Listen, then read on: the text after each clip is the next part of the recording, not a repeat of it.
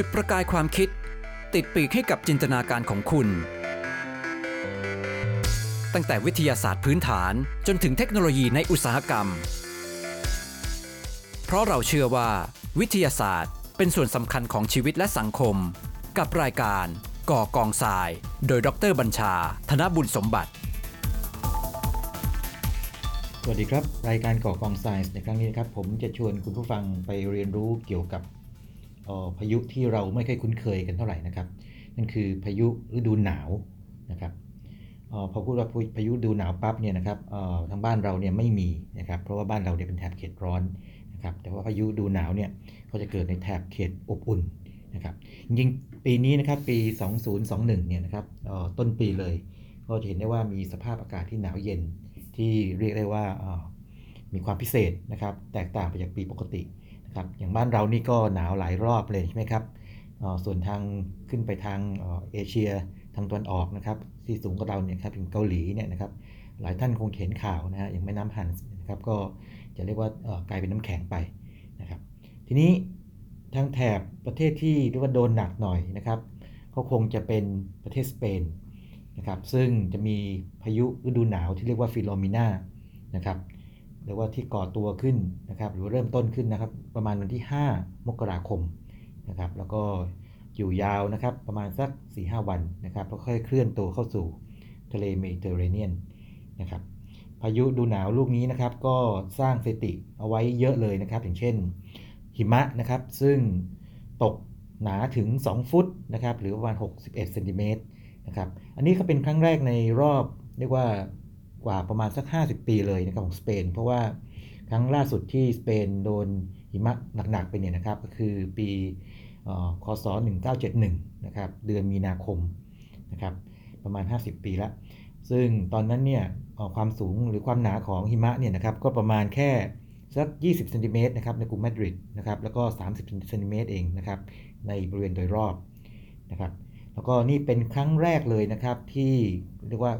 สถาบันทางด้านอุตุนิยมวิทยานะครับของสเปนเนี่ยออกมาเตือนด้วยเรียกว่าเป็น red alert คือ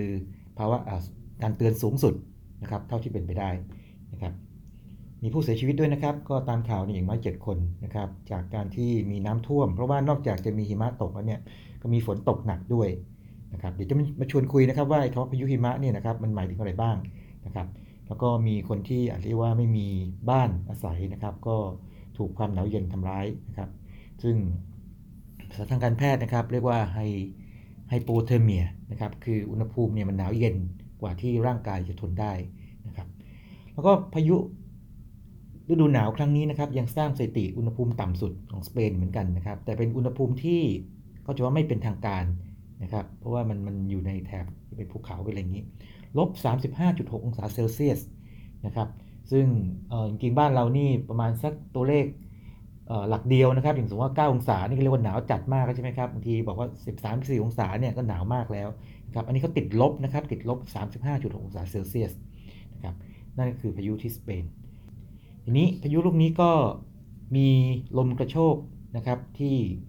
แรงเร็วด้วยนะครับ ถึงขนาดประมาณ 80 กิโลเมตรต่อชั่วโมงในเเขตเเรียกว่าพื้นราบนะครับ แต่ว่าถ้าเป็นภูเขาสูงหน่อยเนี่ยนะครับ ก็จะมีความเร็วลมถึง 121 กิโลเมตรต่อชั่วโมงนะครับเป็นเป็นลมกระโชกนะครับ คือพัดมาวูบบางวูบคือช่วงสั้นเองนะครับ นั่นคือพายุฟิโลมิน่านะครับคำถามก็คือพายุฤดูหนาวนี่เป็นยังไงนะครับ เนื่องจากบ้านเราเนี่ยไม่ไม่มีพายุแบบนี้นะครับ ผมจึงขอพูดถึงเรื่องพื้นฐานเล็กน้อยนะครับ คือพูดถึงน้ำแข็งที่เกิดขึ้นในตามธรรมชาติ ซึ่งเอาเข้าจริงแล้วนี่มีนับเรียกว่า ไม่ใช่แค่ 3 4 แบบนะครับ อย่างที่เรารู้จักอย่างเช่นหิมะลูกเห็บอะไรแบบนี้นะครับ แต่มีเป็น 10 แบบเลยครับแล้วแต่ว่าอันที่จะพูดถึงนี่นะครับ คงจะมีประมาณสักสามแบบที่ตัวหลักนะครับ นั่นคือหิมะนะครับ หิมะก็คือผลึกน้ำแข็งที่ตกจากเมฆลงมาเป็นนะครับลงมา หิมะนี่ถ้าถ้าเป็นผลึกน้ำแข็งเนี่ยนะครับก็จะเป็นเรียกว่า snow snow crystal นะครับเป็นผลึกเดียวๆนะครับรูปร่างเป็น 6 แฉกอย่างนี้เป็นต้นนะมีหลายหลายหลายแบบหลายรูปแบบเลยนะครับ แต่ว่าปกติแล้วเนี่ยพวกผลึกหิมะพวกนี้เนี่ยเขาจะเกาะตัวกันนะครับเป็นเกล็ดเรียกว่าเกล็ดหิมะเรียก snowflake นะครับแล้วก็มีฝนน้ำแข็งนะครับฝนเยือกแข็งทีนี้ผมขอแยกแบบนี้ครับ สมมุติว่าในบริเวณหนึ่งนะครับแถบเขตอบอุ่นหรือแถบเขตหนาวเนี่ยนะครับเขามีอากาศหนาวเย็นนะครับมากเลย เมฆนะครับเรียกว่าปล่อยให้เรียกว่าทำให้เกิดหิมะตกลงมา นะครับหากว่าหิมะที่ตกจากฐานเมฆลงมานะครับเอ่อมันเจอความเย็นหนาวเย็นตลอดทางเลยนะครับคืออุณหภูมิติดลบตลอดทางเลยต่ำกว่าศูนย์องศาเซลเซียสนะครับจนถึงพื้นดินเนี่ยตกลงมาอันนี้เรียกว่าหิมะนะครับหิมะ แต่ทีนี้ลองจินตนาการนะครับว่าเปลือกหิมะตกลงมาหรือเกล็ดหิมะตกลงมานะครับแล้วมาเจออุณหภูมิที่อุ่นในบางช่วงของการตกลงมานะครับมันก็จะละลายไปใช่ไหมครับละลายไปบางส่วนนะครับ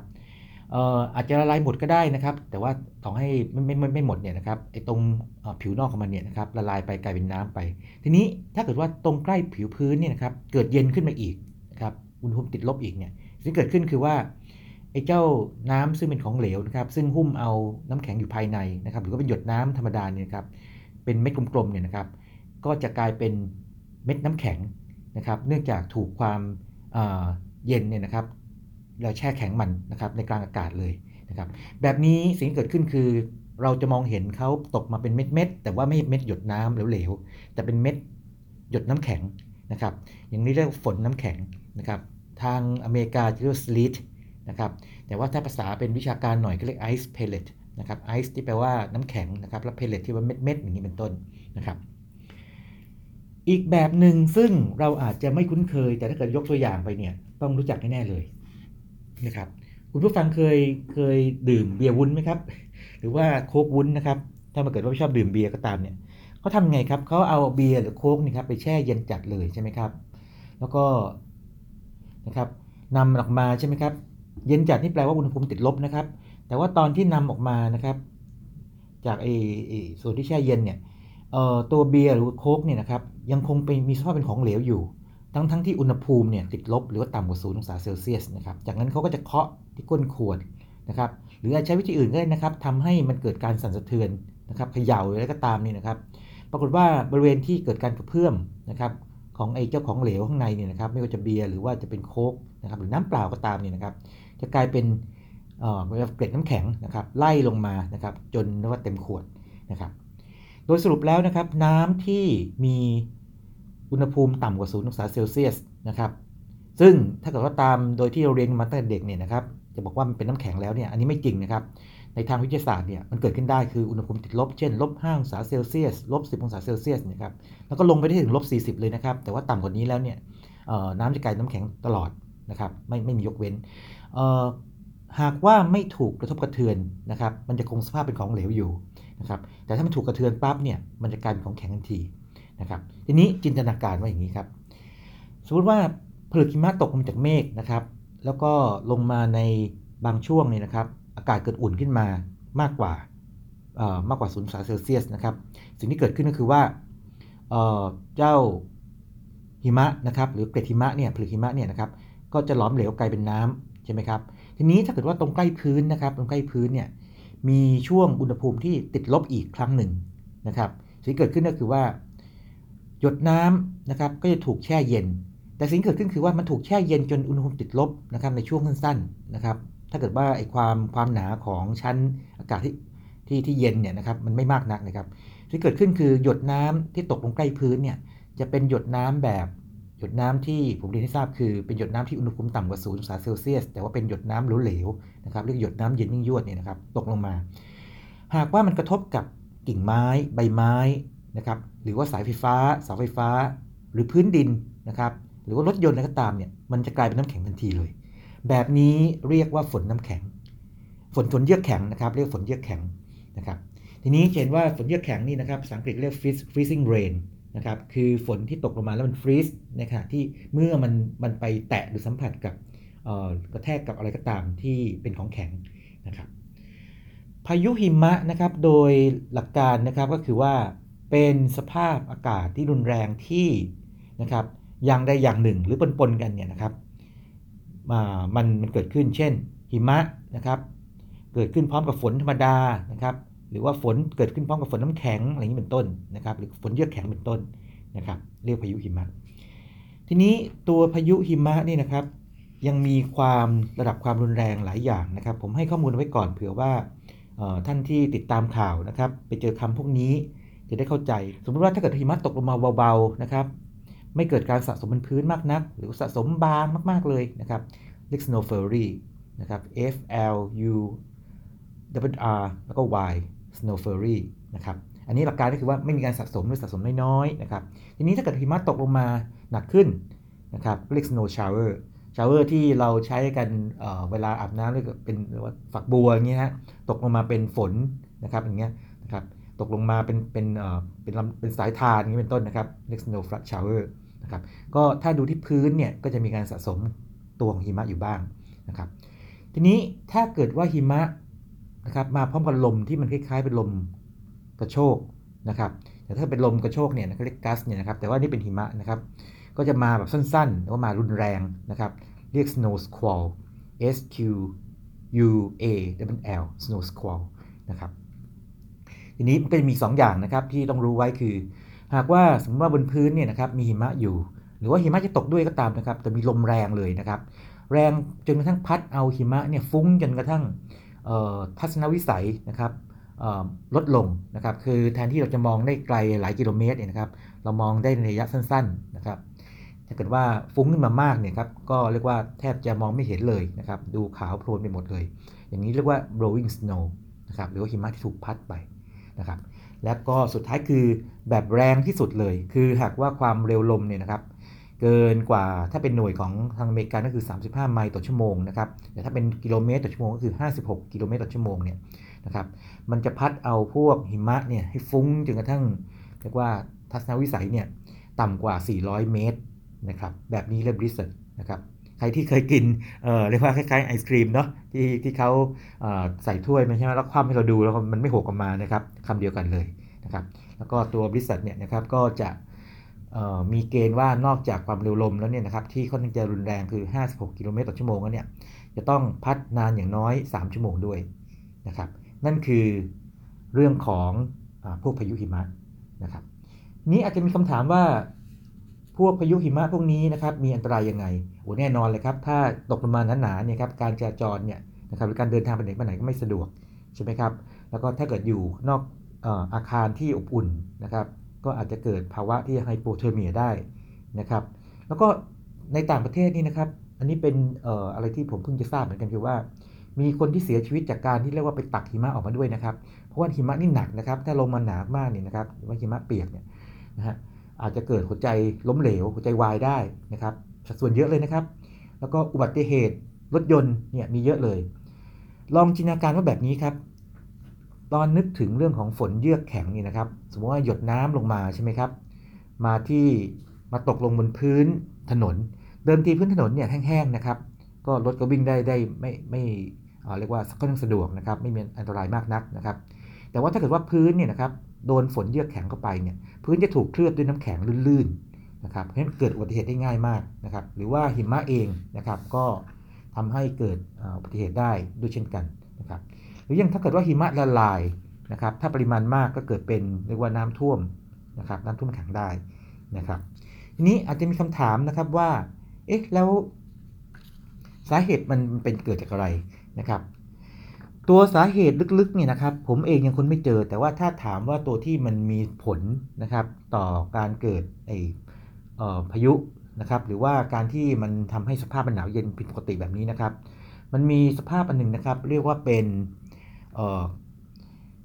การสั่นนะครับ oscillation ทางแถบมหาสมุทรตอนแอตแลนติกตอนเหนือ North Atlantic Oscillation ดี๋ยวผมขอขยายความคำนี้ก่อนนิดนึงนะครับ เพราะว่าเราคนไทยยังไม่คุ้นเคย เพราะว่าเป็นปรากฏการณ์ทางภูมิอากาศนะครับที่อยู่ทางแถบมหาสมุทรแอตแลนติก คือทางแถบยุโรปและทางแถบโน้นนะครับทางบ้านเราเนี่ยจะไม่ค่อยสนใจมันนะครับ แต่ว่าบ้านเราเนี่ยจะรู้จักอย่างพวกเอนิโยลานิญาใช่ไหมครับซึ่งมันจะเป็นขั้วคู่นะครับขั้วคู่ฝั่งหนึ่งก็จะอยู่ทางแถบทางอินโดนีเซีย หรือทางแถบออสเตรเลีย อีกฝั่งหนึ่งอยู่แถวแถวเปรู ถ้า อย่างกรณีของเอนิโยลานินยานี่นะครับ ถ้าเกิดว่าทางฝั่งเปรูฝนตกหนักเยอะทางฝั่ง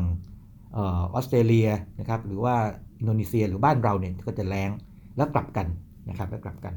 นะครับอย่างเอนิโยเนี่ยรู้เลยว่าบ้านเราแรงใช่ไหมครับทางฝั่งเปรูฝนจะตกหนัก หรือว่าอย่างลานินยาเนี่ยบ้านเราจะมีฝนตกชุกมากหน่อย มากกว่าค่าเฉลี่ย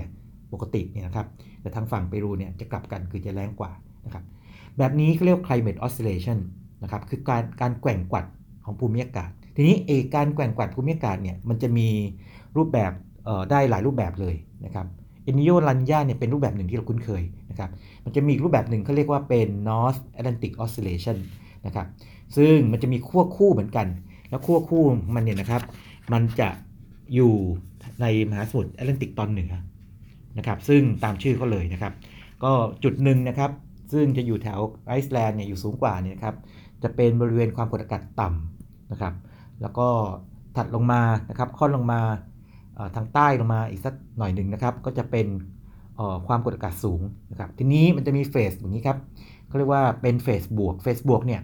ความกดอากาศต่ำแล้วไอความกดอากาศหย่อมความกดอากาศสูงเนี่ยนะครับหรือความกดอากาศสูงเนี่ยกำลังจะแรงทั้งคู่นะครับคือตัวต่ำคือ L เนี่ยนะครับจะแรงก็คือต่ำลงมากแล้วตัว H เนี่ยก็จะแรงก็คือสูงมากนะครับอย่างนี้เรียกเฟสบวกแต่ว่าที่มีผลต่อ ในกรณีของเรื่องของอากาศหนาวเย็นนะครับทางแถบยุโรปเนี่ยนะครับ ส่วนหนึ่งนะครับน่าจะเกี่ยวข้องหรือว่ามันเกิดในเวลาใกล้เคียงกันมากๆเลยก็คือเป็นเฟสลบก็คือว่าตัวย่อมความกดอากาศต่ำความกดอากาศต่ำนะครับ กับความกดอากาศสูงเนี่ยนะครับมันอ่อนกำลังลงทั้งคู่ ซึ่งจะมีผลหลายอย่างนะครับ แต่อย่างหนึ่งที่ชัดเจนคืออย่างนี้ เมื่อเกิดเป็นนะครับการแกว่งกวัดของไอทางแถบ มหาสมุทรแอตแลนติกทางแถบตอนเหนือเนี่ยนะครับแบบเฟสลบนะครับที่เกิดขึ้นคืออากาศเย็นจากทางแถบขั้วโลกเหนือนะครับหรือว่าแถบอาร์กติกเนี่ยนะครับจะไหลลงมาทางแถบยุโรปนะครับแล้วก็ทางแถบอเมริกาเนี่ยมากกว่าค่าเฉลี่ยนะครับและนี่ก็เป็นอันหนึ่งที่มีการศึกษากันอยู่นะครับจริงๆมันมีสาเหตุที่ลึกลงไปกว่านี้อีกนะครับไว้ผมจะหาโอกาสมาขยายความเล่าสู่กันฟังนะครับ ปีนี้นะครับเราคงจะต้องเจอกับเรื่องของโควิด -19 ไปสักพักใหญ่แล้วเป็นเรื่องใหญ่นะครับ แต่ว่าเรื่องของการเปลี่ยนแปลงภูมิอากาศ หรือว่าเรื่องของพวกปรากฏการณ์สุดขีด สุดขั้วทางสภาพอากาศเนี่ยนะครับ คงจะอยู่กับเราไปเรื่อยๆ แล้วก็ถ้าแบบจำลองโลกโลกร้อนนะครับ ถูกต้องเนี่ยนะครับก็จะมีการทำนายกันว่าพวกสภาวะอากาศสุดขีดนะครับ ก็จะเกิดเรียกว่าถี่ขึ้นนะครับ ยาวนานขึ้นแล้วก็รุนแรงขึ้นด้วยนะครับ ก็จับตากันให้ดีนะครับ แล้วก็เป็นเรื่องที่ต้องเรียนรู้กันแบบยาวๆเลย แล้วก็รายการก่อกองไซน์ก็จะนำเอาสาระดีๆนะครับ โดยเฉพาะเรื่องของในการเปลี่ยนแปลงภูมิอากาศ หรือว่าสภาพอากาศสุดขีดแบบนี้นะครับ มาเล่าสู่กันฟังให้คุณผู้ฟังเข้าใจ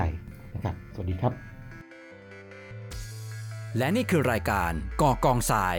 คุณผู้ฟังสามารถติดตามรายการได้ทาง NASDAQ Podcast ช่องทางต่างๆ ทั้งแอปบน PC, iOS และ Android และพบกันใหม่ตอนหน้าครับ